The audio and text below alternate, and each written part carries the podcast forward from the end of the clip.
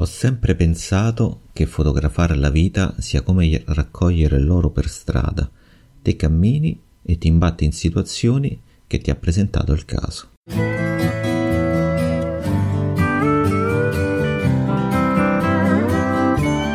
Benvenuti su Dalla luce alla voce, il podcast fotografico di Massimiliano Tempesta in collaborazione con il collettivo USP Fotografi.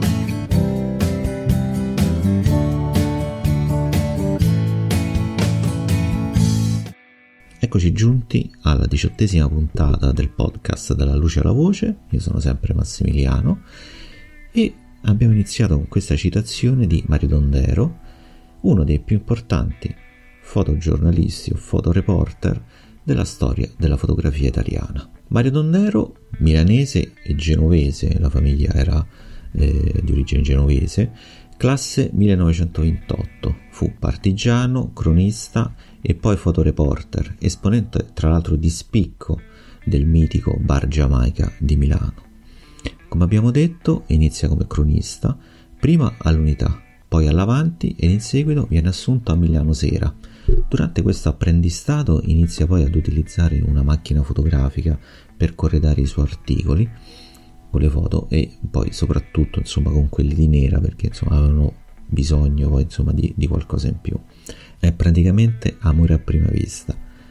Con la macchinetta riesce a fare un giornalismo differente, più portato poi all'incontro con persone diverse di nazionalità, di estrazione sociale, ma tutte con una speciale umanità. Da qui in poi sarà l'emblema di un fotogiornalismo un po' bohemien che dà forze poi alla sua fotografia anche con il modo di essere, con proprio con, la vita stessa, con il modo, il modo di vivere e di intendere la vita. I suoi primi anni da freelance sono quasi tutti dedicati ad un settimanale di avanguardia per quel periodo storico che dava poi molto risalto alla fotografia. Il settimanale si chiamava Le Ore, che poi nel corso della sua storia avrà una, un'evoluzione abbastanza particolare. Le Ore, rivista di attualità, nacque il 16 maggio 1953, diretta da Salvato Cappelli. La definizione del suo primo numero fu Le ore, documentario politico letterario di grande attualità politica.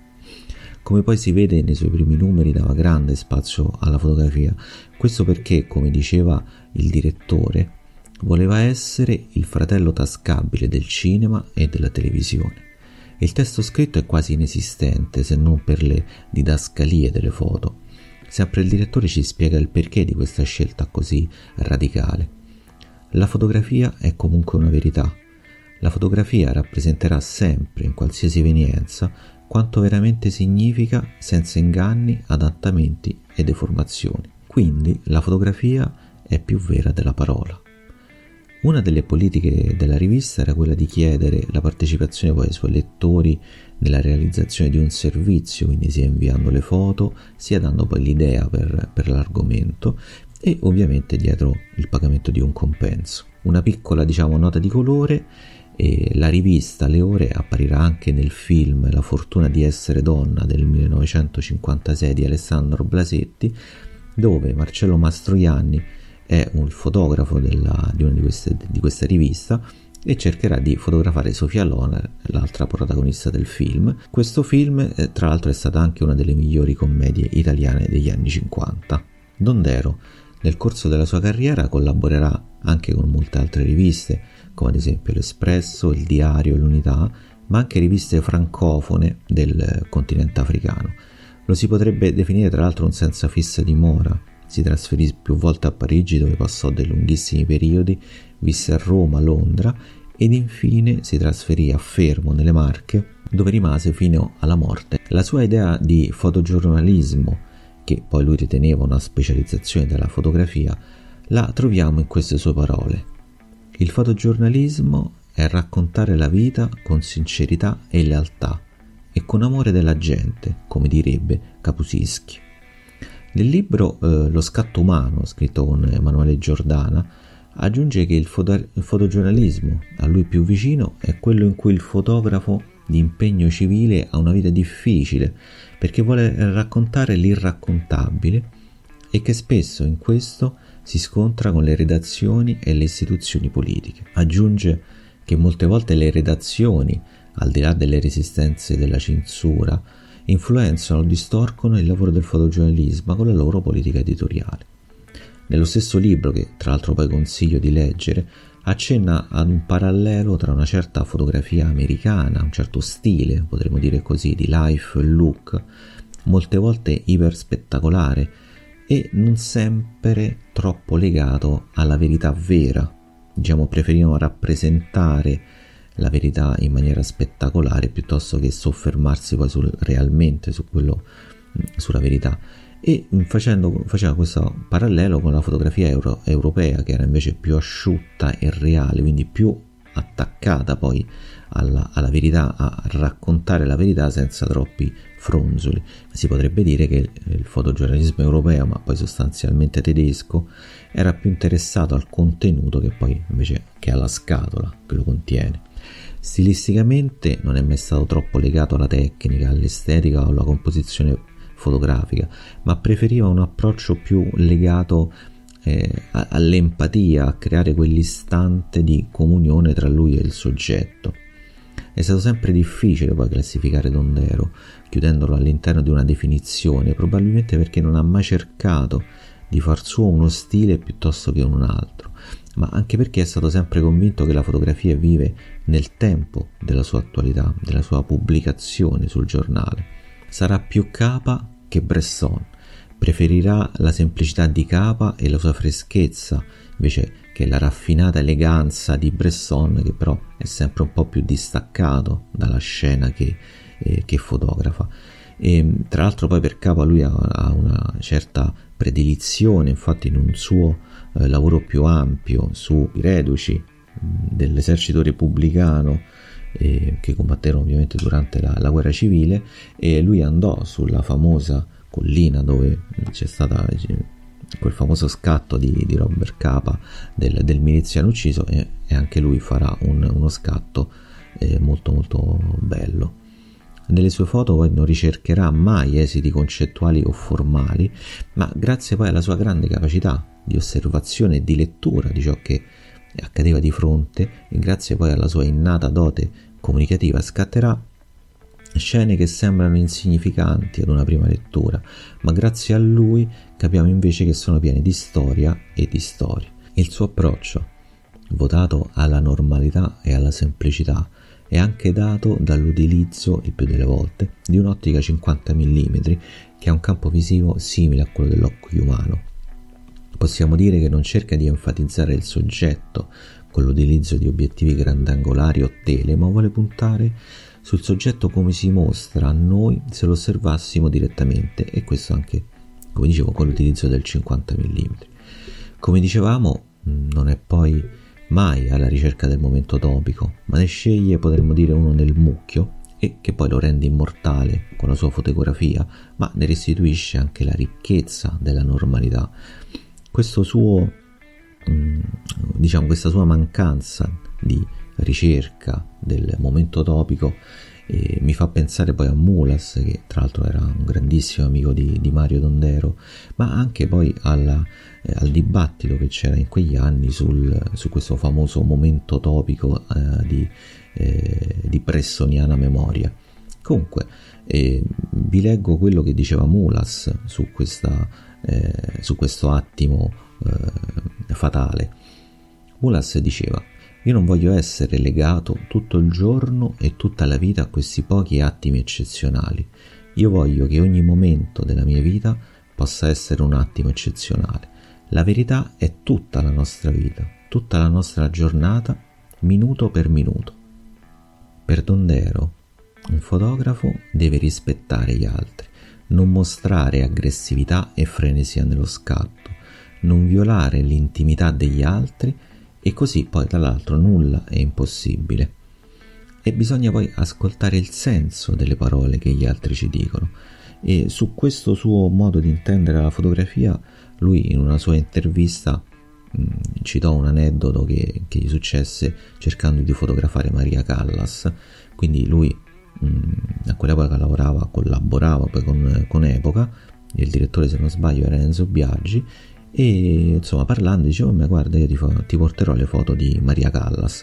Maria Callas era un personaggio eh, praticamente quasi impossibile da fotografare quasi mm, diciamo se riuscivi a entrare veramente nel mito della fotografia. La Callas si trovava a Milano lui andò al, eh, al teatro cercando insomma di, eh, di, di avere un appuntamento di vederla di parlare con qualcuno. E così mentre insomma stava quasi perdendo ogni speranza, incontrò la sua vecchia eh, professoressa di filosofia, quindi parlarono una cosa e un'altra e lui gli disse che cercava di fotografare Maria Callas.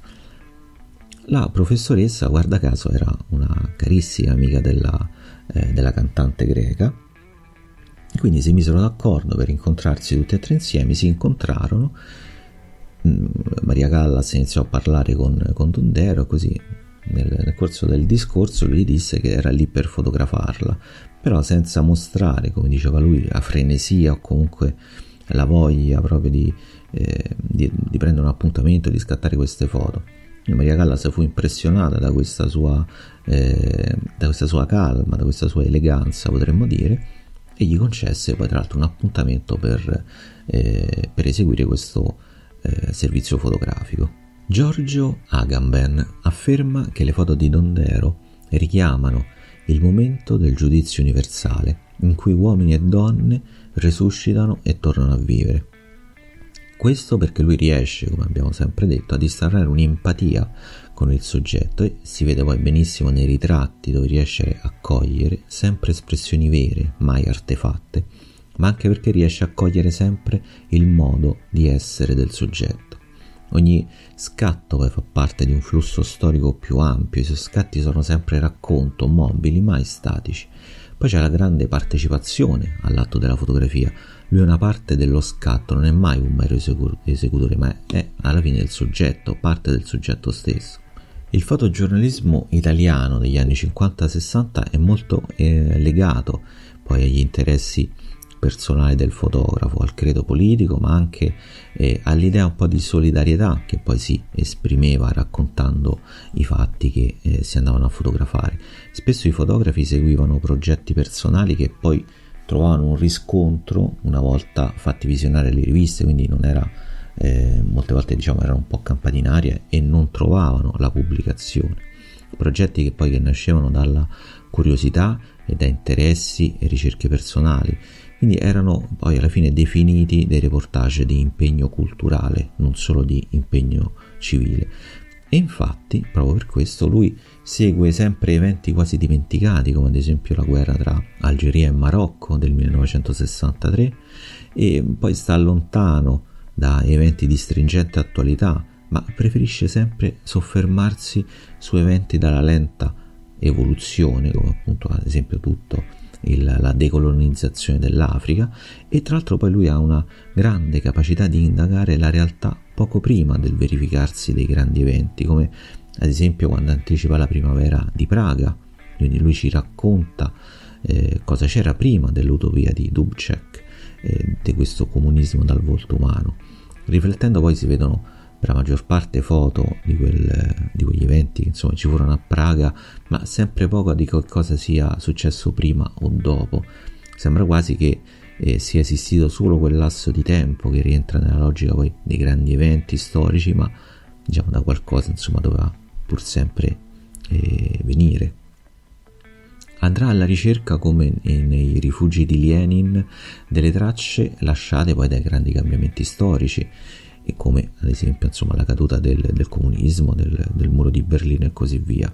Quindi in un clima poi di incertezza per il fotogiornalismo indipendente che sempre negli anni 60-70 era stretto da questi grandi monopoli editoriali e poi dalla mancanza di grandi e forti agenzie di stampa italiana, il Dondero eh, seguì tutto il processo di decolonizzazione del continente africano, soprattutto poi della parte francofona, e le sue conseguenze. Quindi iniziò, come dicevo, nel 1963, seguendo la guerra tra Algeria e Marocco, che poi fu un, una conseguenza della decolonizzazione, e poi da lì arriverò alla eh, alla guerra di liberazione della Guinea-Bissau, passò in Guinea-Conakry e anche in Sierra Leone.